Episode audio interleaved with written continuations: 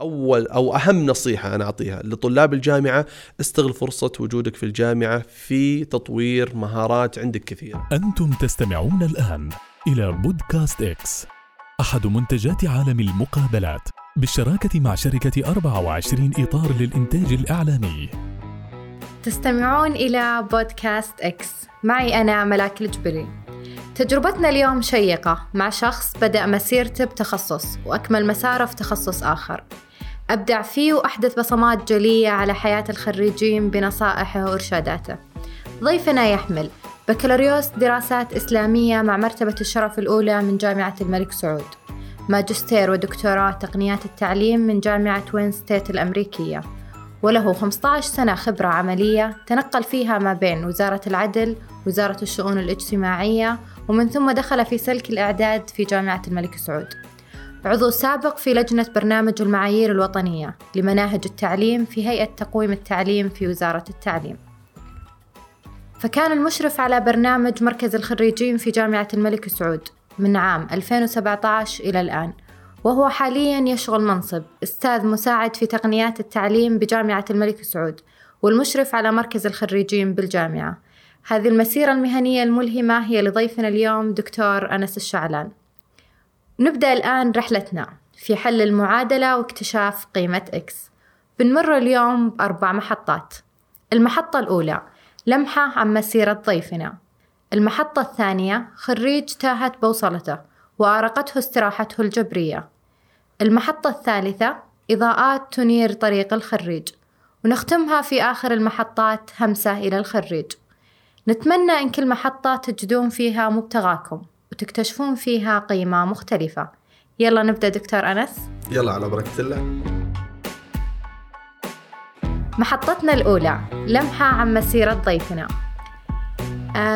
دكتور أنس، فترة ما بعد التخرج من البكالوريوس هل عانيت فيها كإحباط وتشتت، وبرضو بدأت تتساءل مع نفسك كيف تبدأ، أو كان فعليا لك خطة واضحة فيها؟ طبعا في البداية أشكر عالم المقابلات على هالاستضافة، وخلينا نتكلم على ما قبل أصلا دخول الجامعة. يعني أشوف أن الإنسان عنده، خاصة طلاب الجامعة، عنده وقت كثير أنه يقضي في تطوير خلينا نقول مهارات عنده، سواء كانت متعلقة بالدراسة أو مجالها الأكاديمي ولا لا.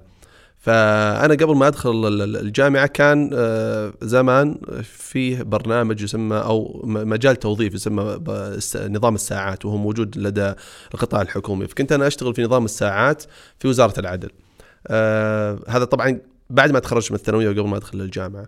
فبعدين دخلت الجامعة وبدأت مرحلة الجامعية، طبعا في تنقلات كثيرة، وهذه رسالة لكل طالب ما تزمل من تنقلاتك الأكاديمية، خلينا نقول إن صحت العبارة. فأنا انقبلت أول شيء في جامعة الإمام بحكم رغبة العائلة في كلية الشريعة، ولكن لأني أنا ما عندي رغبة فاضطريت أنه بطريقة دبلوماسية خلينا نقول أنه أطلع من كلية الشريعة وأدخل جامعة الملك سعود قسم دراسات إسلامية. طبعا وإن كان مجال الدراسات الإسلامية مش رغبتي الأولى، ولكن بحكم أن العائلة نوعا ما مهتمة بهذا الجانب، وأغلبهم في المجال القضائي والمحاماة، فكانوا يرغبون أن أنا أستمر على هذه الوتيرة العائلية، خلينا نسميها إن صحت العبارة. فبعدين أنا في مرحلة الانتقال من جامعة الإمام إلى جامعة الملك سعود ما زلت أشتغل في وزارة العدل على نظام الساعات. هذا يعطي الإنسان، وإن كان مو في المجال لأنه لسه ما بعد تحددت مجالات الأكاديمية والمهنية، لكن تعطي الإنسان خبرة في التعامل. وأنا أقول إنه الخبرة في التعامل مع الناس، التعامل مع الأحداث، التعامل مع المجال المهني بغض النظر إيش هو، هذا يعتبر شيء جدا مهم لأي طالب أو طالبة داخل المجال الأكاديمي في المرحلة الجامعية، لأنه تبني سكيلز عندك أو مهارات أنت ما تعرف عنها، سواء في مقابلة الجمهور، سواء في التعامل مع الأحداث اللي تصير في المجال الوظيفي، فهم العلاقات، فهم بيئة العمل، وغيرها من الأشياء اللي تساعد الإنسان أنه يأخذها مبكر قبل ما يدخل في المجال الأكاديمي ثم يتخرج ويصير أو يدخل في المجال المهني. فهذه المرحلة الانتقالية، انتقالية من جامعة، القرارات اللي اتخذتها وأعتقد أنها كانت سبب فيها أن كنت أنا أصلا موظف سابق في وزارة العدل، أعطاني قدرة أني أتخذ قرار أني أطلع من جامعة الإمام وأروح جامعة الملك سعود أدرس في قسم الدراسات الإسلامية. أيضا تأخرت سنة كاملة في الدراسات الإسلامية، وهذه أيضا خلينا نقول بعض الأحيان يكون الإنسان يقرر بناء على خلينا نسميها إن صحت العبارة برضو جدول السلبيات والإيجابيات لأي قرار. فبعد تخرجي أنا من جامعة، بعد دخولي جامعة الملك سعود كانت هذيك الأيام 2004 تقريبا طفرة الأسهم السعودية، فتركت الوظيفة اللي كانت بنظام الساعات ودخلت على عالم البزنس، ولو انه مو بش عالمي، بس كانت يعني هذا ميزة اللي يطلع على وش قاعد يصير في المجتمع. فشفت المجتمع كله يعني رايح مع الأسهم، فقلت خلينا نشوف وش ممكن الأسهم تطلع لي.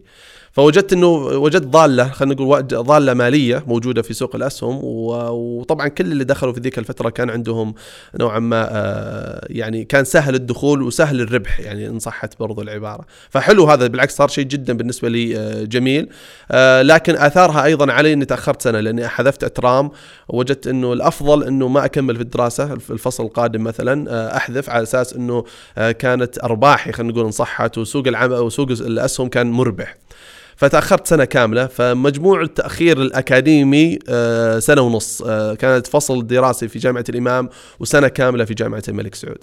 لكن أرجع أقول أنه هذا ما أثر، يعني باعتقادي أنه ما أثر على مجال الأكاديمي، لأنه في الأول والأخير تخرجت بالمرتبة الشرف الأولى في التخصص الأول على دفعة التخصص، لأن كان عندي هدف، ما تركت الدراسة لرغبة ترك الدراسة، وإنما أوقفت الدراسة لأني أعلم يقينا أنه حرجع أدرس، لكن هذه فرصة جتني وأستغلها. وهذه النصيحة الأولى في هذا اللقاء، أنه دائما الفرص التي تأتي قد لا تأتيك مرة أخرى، ولازم تقيم بجدول الإيجابيات والسلبيات، هل القرار صحيح أو لا. استشر طبعا، هذا شيء جدا أساسي، استشرت والدي، استشرت أخواني، قيمت حقيقة أنه هل إذا تأخرت حتتأخر وظيفة، وهذه نصيحة رقم 2، تأخرك لا يعني تأخرك عن الوظيفة، تأخرك في المجال الأكاديمي ليس مرتبط جد يعني ولا 1% بأنك أنت تحصل على الوظيفة أو لم تحصل على الوظيفة. فهذا اللي حفزني أني أتخذ قرار أني أتأخر سنة كاملة مقابل أني أجني بعض الأرباح في في في في طفرة الأسهم، فساعدني هذا كثير. طبعا بعد تخرجي نرجع، خلينا نقول نرجع للسؤال اللي انت سألتيه، انه هل لما تخرجت صار في توهان نوعا ما؟ هو اكيد انه تخرجت انا من من من تخصص خلينا نقول ما كنت ارغب حقيقة، وهذا ما منعني انه هذا كثير. نصيحة رقم 3، كثير من الطلاب يقول أنا رحت تخصص مو بتخصصي، ولذلك وهذا يسبب له عدم رغبة، ويعني يضعف عنده الطموح ويأثر على مستقبله الأكاديمي. لكن أنا خلني أقول مع أنه هذا التخصص مو بالتخصص اللي أبغاه، وكان نوعا ما إرضاء فيه للعائلة، ولو أنه مجاله كان مجال واضح بالنسبة لي، لأنه أهلي أكيد أنهم يعني حيدعموني في مجال المحاماة، كون أنه تخرج الدراسات الإسلامية بيلقى مجال كبير في مجال المحاماة. لكن مع ذلك اجتهدت وأخذت، يعني خلني أقول حصلت على المعدل اللي يساعدني في شيء أنا أيضا كان هدف عندي، اللي هو الإعادة في جامعة الملك سعود، أني أكون معيد في الجامعة. فطبعا تخرجت وجلست تقريبا 9 أشهر بدون وظيفة. اشتغلت في هذه المرحلة الثانية، اشتغلت في وزارة الشؤون الاجتماعية في أحد مراكز الأحياء، كان أظن الراتب 1500 ريال يعني. واشتغلت في نفس الوقت المساء في مكتب عقاري تبع شركة عقارية، هي ماسكة حراسة قضائية على أحد الأموال لرجال الأعمال، فكنت أشتغل معاهم الفترة المسائية. ما هي في مجالي، لكن نوعا ما خلتني أستفيد من الانخراط مع في سوق العمل، وانخراط مع الناس، واكتشاف بعض الانترست اللي عندي، أو خلينا نقول الشغف اللي عندي في بعض الأشياء اللي ما كنت أدري أنها هذه نوعا ما شغف عندي. طبعا هذا ما يمنعني، وقتها كنت أقدم على المجال الإعادة في جميع الجامعات السعودية، سواء جامعة الملك سعود أو كليات المعلمين أو غيرها. فهذه المرحلة يمكن خلينا نقول اللي ضعت فيها نوعا ما، ما أعرف أنا بإعادة لكن ما صارت إعادة، اشتغلت في مجالات من مجالاتي. ثم بعدين ظهر برنامج الملك عبدالله للابتعاث، المرحلة الثانية، فلما شفت أنه ما في مجال كبير في أني أنا أصير معيد في أحد الكليات، قدمت على برنامج الملك عبدالله للابتعاث لدراسة القانون في فرنسا. طبعا طلعت كل الأوراق وطلع كل القرارات وخلاص ما بقى إلا أوظب شنطتي وأمشي. فسبحان الله جاني اتصال من كلية التربية من قسم تقنيات التعليم، القسم اللي ما كنت أتوقع أنه أحد طبعا يروح له.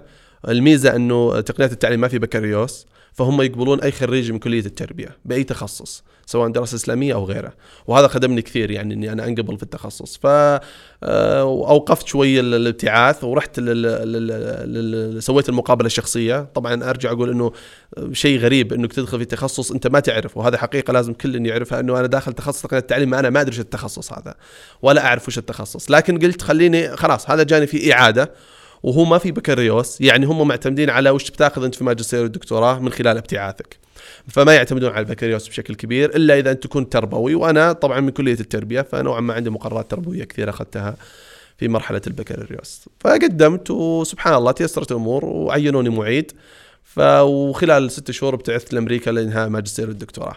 ففي مرحلة ضياع استمرت حوالي، إذا أنا أخذها بالتوتل هي 2 سنين، سنة كانت في مرحلة الجامعية وسنة بعد تخرجي من الجامعة.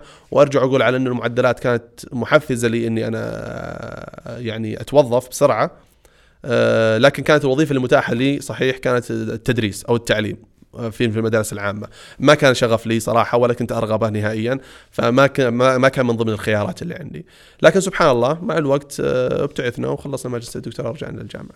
فهذه المرحلة ما قبل أو مرحلة الضياع خلينا نقول بعد التخرج إلى إيجاد الوظيفة. أعتقد إن شاء الله مرحلة يعني كانت على قد ضياعها لأنها فعليا فاتك ممكن في المرحلة الحالية.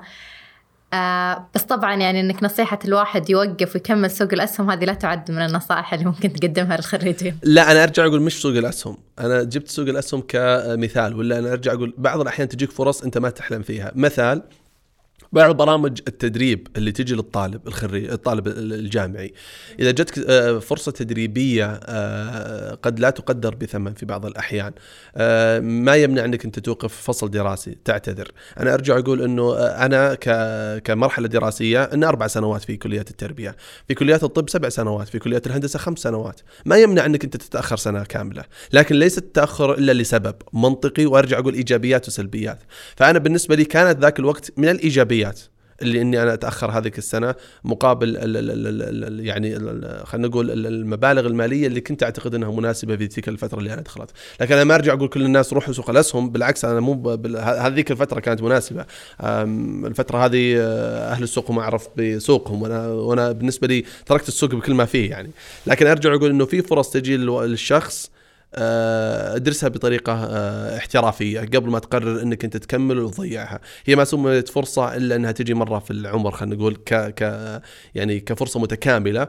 فهي الفكرة انه استغلها. بعض الاحيان بعض الطلاب يضطر انه ياخذ ساعات كثيرة 20-22 ساعة. ليش؟ لأنه يتخرج بسرعة، لا ما في ارتباط، وهذا جزء من النصيحة انه ما في ارتباط بين تخرجك المبكر والحصولك على الوظيفة. بعض الأحيان انك تقلل الساعات وتأخذ معدل عالي أفضل من انك تضغط نفسك بساعات وتتخرج بمعدل ضعيف. فهذا ينطبق على المثال انه لا تتأخر. التأخر ليس معناته انك تحذف فصل، قد تكون التأخر انك تاخذ ساعات اقل، تاخذ خلينا نقول المينيمم ساعات اللي هي 12 ساعة مثلا في البكالوريوس تاخذها، ما تاخذ 22. ليش؟ عشان تقدر ترفع معدلك وتوازن عملية تدريسك. فلما تخرج من 4 سنوات تتخرج في 4 سنوات ونص او 5 سنوات. فهي تنطبق النصيحة بشكل عام انه لا تقلق على موضوع انك لازم تتخرج في نفس الوقت اللي انت محدد، او اذا انت والله عندك القدرات وشفت معدلك من الأول جيد بالضغط، بالعكس بعضهم ما شاء الله يخلص البكالوريوس في 3 سنوات ونص. فهي تعتمد على أنه ليس هناك ارتباط بين سرعة التخرج والوظيفة. جميل. وأعتقد برضو مهم يعني الشخص يكون عارف بالضبط إيش أولوياته، بحيث مثلا ما يقدم برامج التدريبية هو مثلا كان حريص على أنه يأخذ الشهادة عشان مثلا يتوظف، فأتوقع يعني يحتاج لها فعليا موازنة وترتيب أولويات حتى قبل ما يتخذ هذا القرار. أكيد لازم أنا أرجع أقول الأولويات في تحديد الإيجابيات وسلبيات القرار عندك. أشوف الإيجابيات والسلبيات إني أنا أكمل دراستي أو أحصل على فرصة، والاستشارة ما خاب من الاستشارة. الاستشارة دائما شيء أنت خسران، أنت كونك تستشير 2 3 4، لا تستشير أقرانك، وهذا شيء أساسي. هذه نصيحة. ليش؟ لأنه هم يملكون نفس الخبرة اللي أنت تملكها. دائما شوف من أكثر منك خبرة، سواء في العائلة سواء في المجال الأكاديمي في الجامعة. بعض المستشارين موجودين على السوشيال ميديا اللي تثق أنه يعني يملك معلومات أو يملك خبرة كبيرة، ما يمنع أنك تستشير، لأن هذا في الأول والأخير بيعطيك فائدة كبيرة في مستقبلك. جميل.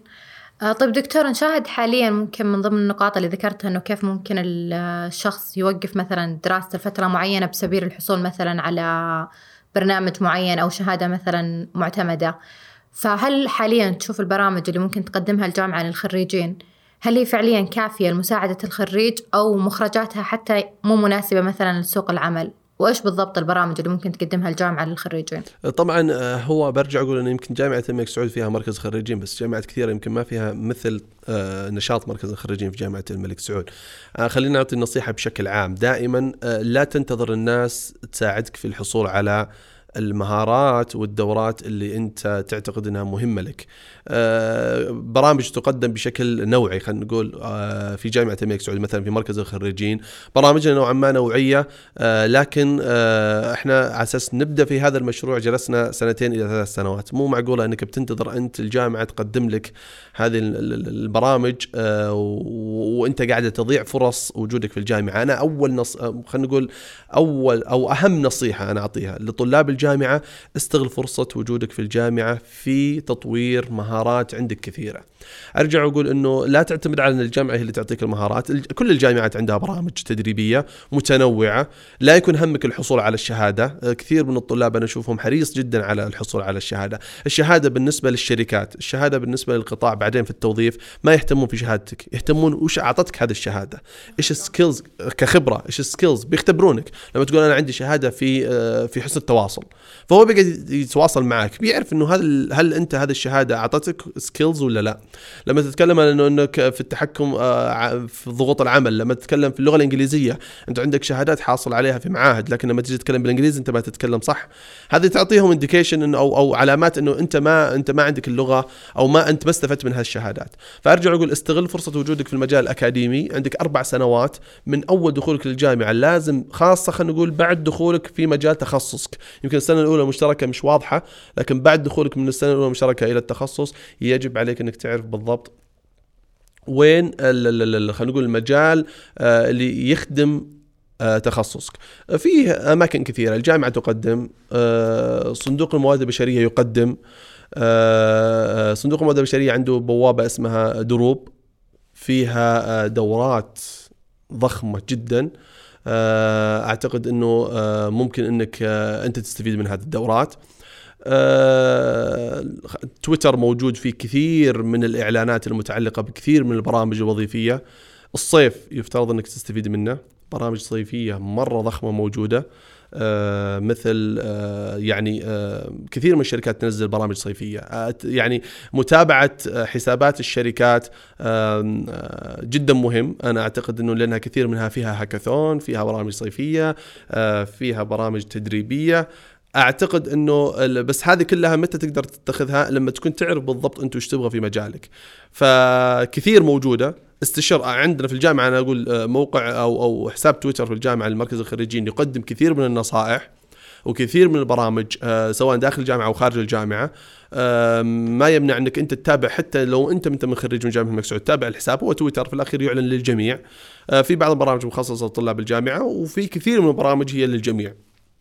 فلذلك استفد من وجود هذه البرامج المعلنة. ف4 سنوات لو اشتغل عليها الخريج بالتوازي مع المجال الأكاديمي والمجال المهني، أعتقد أنه حيتخرج وبيكون عنده خبرة مهنية أكاديمية ترشحه لأفضل الوظائف الموجودة في القطاع، سواء الخاص أو العام.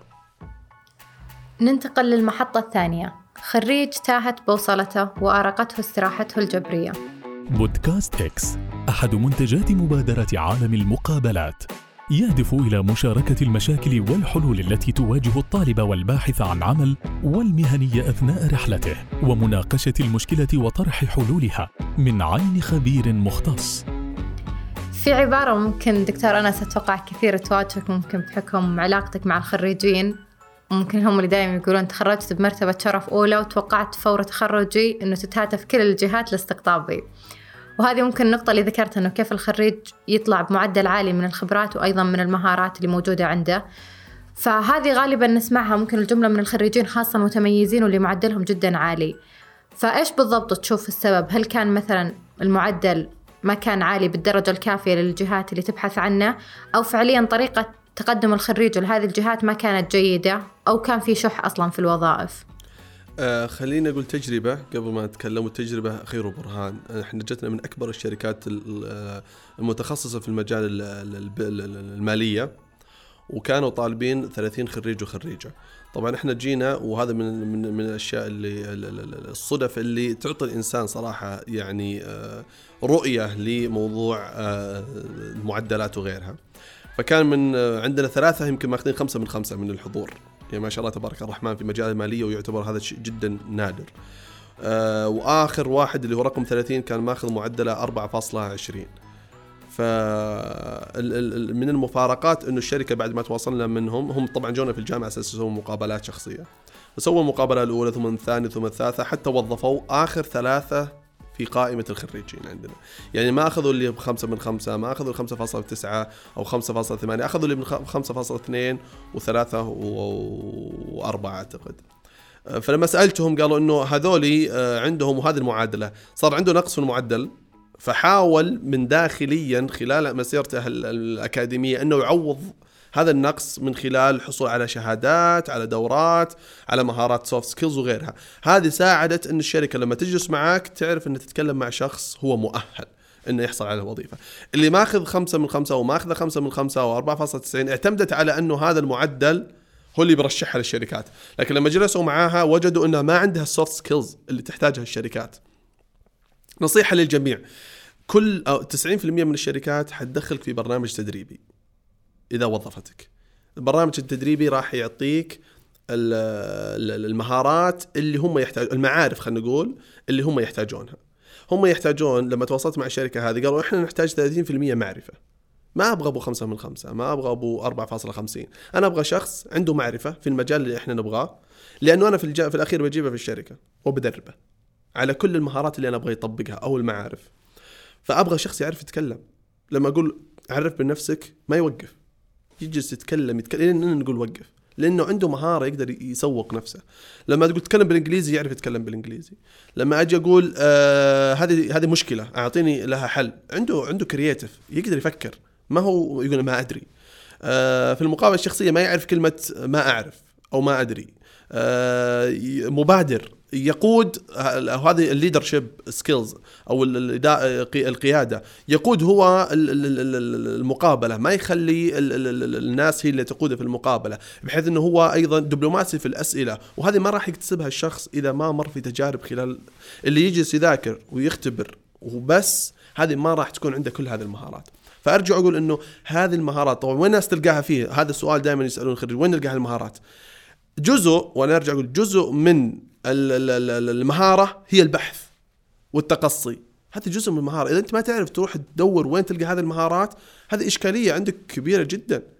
وهذا الكرياتيفيتي أو الإبداع، لازم تكون أنت مبدع في الحصول على هذه المعلومات، سواء اليوتيوب يعلمك، تويتر يعلمك، المواقع الشركات المهتمة بالموارد البشرية تعلمك، سؤالك للناس في السوشيال ميديا، في اللينكد إن. يعني حساب اللينكد إن أكتشف أنه كثير من الطلاب ما عنده هذا الحساب، وهذا يعتبر شيء جدا يعني حتى لو مش مفعل، سوي لك حساب واعرف كيف تبني هذا الحساب يوم بعد يوم بعد يوم. فأرجع أقول أنه جزء كبير من يعني أي خريج يقول أنا ما أدري، هذه جدا مشكلة. الآن سابقا كنا نعذر الناس، الآن السوشيال أو الإنترنت فتح لك مجال ضخم أنك تبحث عن كل شيء أنت تبغاه. فأرجع أقول أنه يجب عليك أنت كخريج أو قبل ما توصل مرحلة التخرج أنك تمر في هذه المراحل، بحيث أنك في الأخير لما تتخرج ما عاد يهمك المعدل التراكمي كثر ما يهمك أنه كم أنا عندي من سكيلز أملكها وعندي بروف لها أو إثبات لها اللي هي الشهادات، لكن إنك جايب الشهادات كإثبات لكنه في الواقع أنت ما عندك هذه المهارة، هذه تعتبر جدا سيئة. طيب غالبا مثلا خلينا نقول شخص اكتسب المهارات الكافية اللي تخلي الشركات ممكن تبحث عنه، هل فعليا مثلا مفروض يقبل بأي فرصة وظيفية تجي حتى لو كانت مختلفة تماما عن مجاله، أو بالأحرى نقول كيف ممكن يخليه يستفيد من هذه الفرصة ويحولها لصالحه؟ هذا خلينا نقول أبسط إجابة لأبسط سؤال. هو الناس تحس إنه معقد، وأنا أرجع أقول إنه سؤال جدا سهل. أنت لما تتوظف في القطاع، خلينا نقول القطاع الخاص، يعني إحنا الآن القطاع الحكومي ما عاد فيه ذا التوظيف، والرؤية تتكلم عن 30% من الكت أو التقليل الوظائف من في القطاع الحكومي.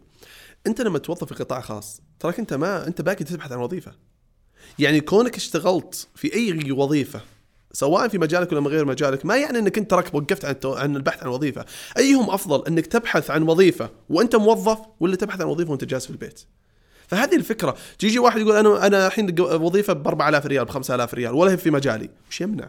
ليش؟ أرجع أقول أنت قاعد تنمي سكيلز، مهارات عندك هي ما هي لها علاقة بالمعرفة، المعرفة موجودة عندك وأنت خدتها من دراستك، باقي عندك مهارات. تدخل سوق العمل، تدخل وظيفة، تعرف ايش قاعد يصير في الوظيفة، تقعد تشتغل مع الناس، مع التيم، مع الإدارة، هذه بتنمي فيك خلي أقول مهارات جدا عالية. فاستغل هذه أنا أرجع أقول بأي وظيفة بأي راتب حاول أنها تكون في مجالك، حاول أنها تكون قريب من مجالك، لكن لا تجلس في البيت. أتوقع هذه برضو حتى وظائف، يعني خلينا نقول مثلا الأعمال التطوعية ممكن تكسب مهارات، مثلا التعاون مع الجماعة، أحيانا حتى مثلا مهارات القيادة تساعد في بناء فرق العمل. برضو ممكن حتى الأعمال المشرط أنها تكون مثلا فول تايم، أعمال جزئية. جدا جدا صادقة. قضية خاصة التطوع عندنا صار الآن في منصة للتطوع يستطيع الواحد يدخل فيها ويتطوع في أي مجال، اللي في مجال الصحي يتطوع في مجال الصحي، مجال الاجتماعي في مجال الاجتماعي، العمل المرن وهذا جدا مهم، يعني قد يدخل فيه الشخص. أرجع أقول أنه الوظيفة وهذه أنا ما أعرف الفكرة جاية من وين، أنه أنا أبحث عن وظيفة ولا بعضهم يبحث ما شاء الله عن رواتب عالية في مجاله. أرجع أقول هذا لا يمنع، يعني أتخيل أنا أروح لشركة أول مرة جي يقول إيش خبرتك؟ ما عندي خبرة في أي مجال، ما عندي ولا مجال. بينما لما تروح الشركة تقول أنا عندي خبرة ويجين يسألونك في أي مجال، والله في مجال إدارة الأعمال وأنا في مثلا الهندسة، يجون يسألون طيب ليش رحت إدارة الأعمال؟ عندك جواب مقنع. أنا أؤمن بأنه يعني هذا من الأجوبة اللي تبهر المقابلين، أنه أنا رحت للشركة هذه لأن أول شيء أنا ما أحب أجلس في البيت وهذا يعتبر شيء سيء، أنا أحب أنمي مهارات كثيرة. العمل في المجال بغض النظر عن وش المجال، العمل مع في مؤسسة أو في شركة هذا يعطيني مهارات كثيرة متعلقة بالعمل مع الجماعة، في القيادة، في ضغوط العمل، في التغلب على، في تنمية المعارف الشخصية، الإنسان يجب أن ينمي معارفه. هذه الأجوبة راح تبهر المقدم، وهذا يخليك يعني تخيل أنت إجابتك هنا وإجابتك هنا، تخيل ردة فعل اللي بيقابلك انك بهذا الرد وبهذا الرد. فارجع اقول انه العمل هذا شيء اساسي، اي شخص يتخرج يعمل في اي مجال، لا يحقر العمل. في الاول والاخير هي فرصة لتنمية مهاراتك المهنية اكثر من مهاراتك المعرفية. المحطة الثالثة، اضاءات تنير طريق الخريج. بودكاست إكس، ابتدئ مشوارك. غالباً مثل ما ذكرنا سابقاً أنه لما يتخرج الشخص ممكن في بعض الجهات فعلياً تبحث عنه، أو خلينا نقول في أحياناً مرحلة ما في ولا جهة جالسة تبحث عنه.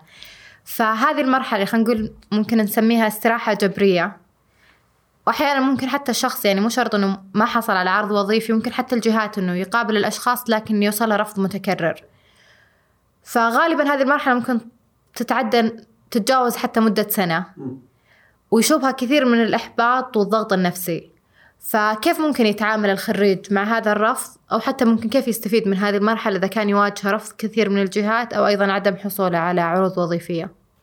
ممتاز. أنا أرجع أقول أنه دائما إذا حصلت على رفض كثير من الشركات، خلينا أرجع استباك، ما دام أنت قبلوا أنهم يقابلونك معناته أنت مؤهل معرفيا، إما معدلك إما تخصصك إما جامعتك اللي أنت متخرج منها، لأنه إذا ما يقابلونك معناته ما يبغونك من الأساس. فكونك دخلت مرحلة المقابلة أنت عندك فرصة أنك تحصل على هذه الوظيفة، معناته كسي في نوعا ما خلينا نقول أنت مناسب. لكن شوف إيش صار في المقابلة، هنا يحدد أنه كونك ترفض مرة ومرتين وثلاثة معناته في غيرك كسب ود هالوظيفة. ليش؟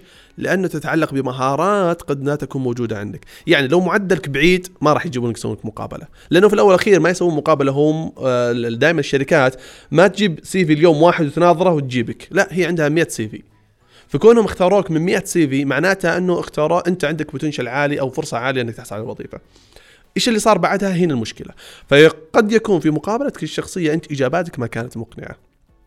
طبعا الواحد يقول أنا طيب جربت مرة ومرتين ثلاث، عقب ما جربت المرة الأولى راجعت أنت صرت جلست مع نفسك، درست أنت شو سويت، وش اللي تتوقع الأخطاء، هل أنت راسلت الشركة ممكن تعطوني أنتم التيم؟ طبعا بعضهم ما يتجاوب وهذا طبيعي، أنك ترسل لهم تقول والله وش النقاط الضعف اللي أنا طحت فيها بحيث أني أنا ما حصلت على هالوظيفة وهكذا.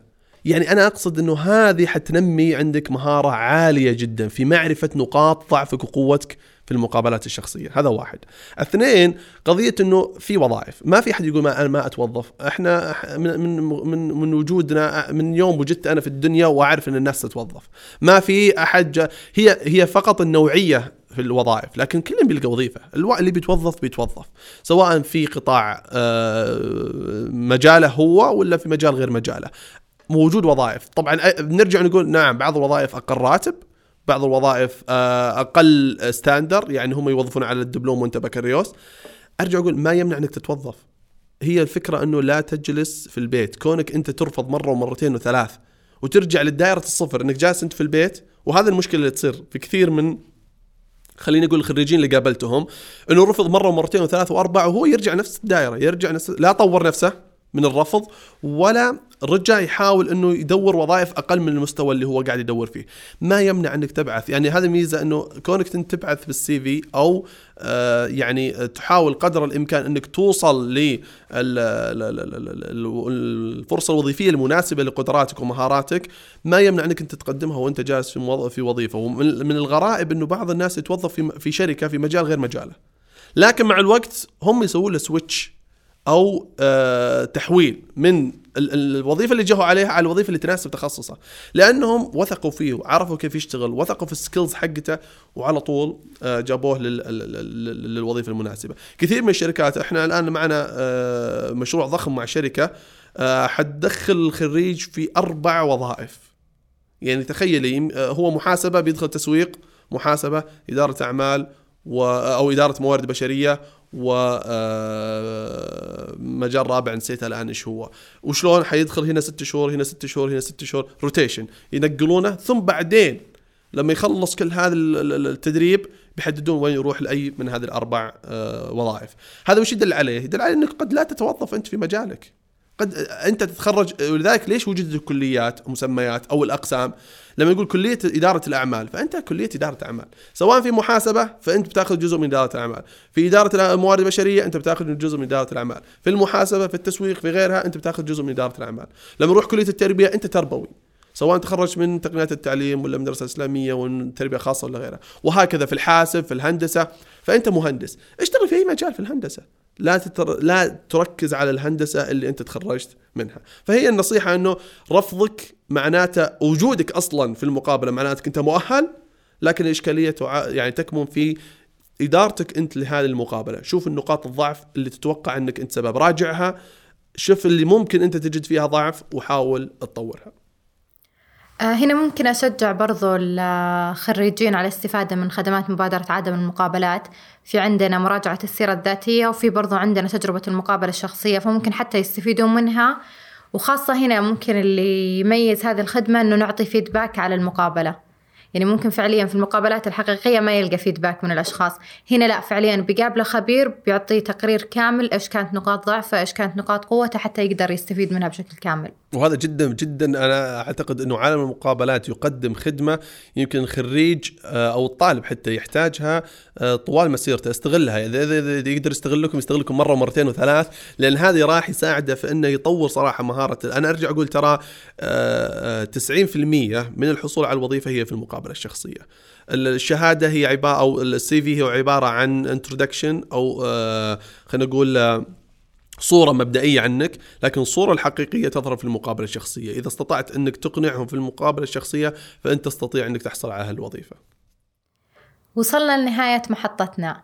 نشكرك دكتور أنس على تكرمك بإعطانا من وقتك وإثراء حلقتنا بمعرفتك، ونتمنى لك المزيد من التقدم والعطاء. الله يعطيكم العافية وشكرا عليكم.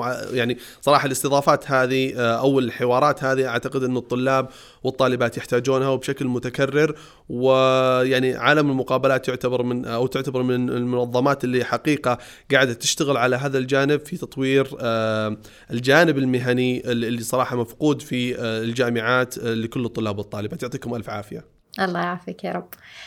في الختام هنا همسة: إياك والمحبطين، لا تفتح آذانك لهم وتستمع إليهم، أغلق أذنك جيدا عنهم، ولا تتقاعس عن السعي للحصول على فرصة عمل وإن كانت بسيطة، لأنها الطريق لبداية عظيمة.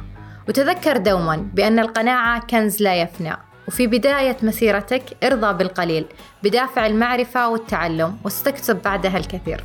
كل الشكر لكم. هذا بودكاست إكس، أحد منتجات مبادرة عالم المقابلات بالشراكة مع شركة 24 إطار للإنتاج الإعلامي.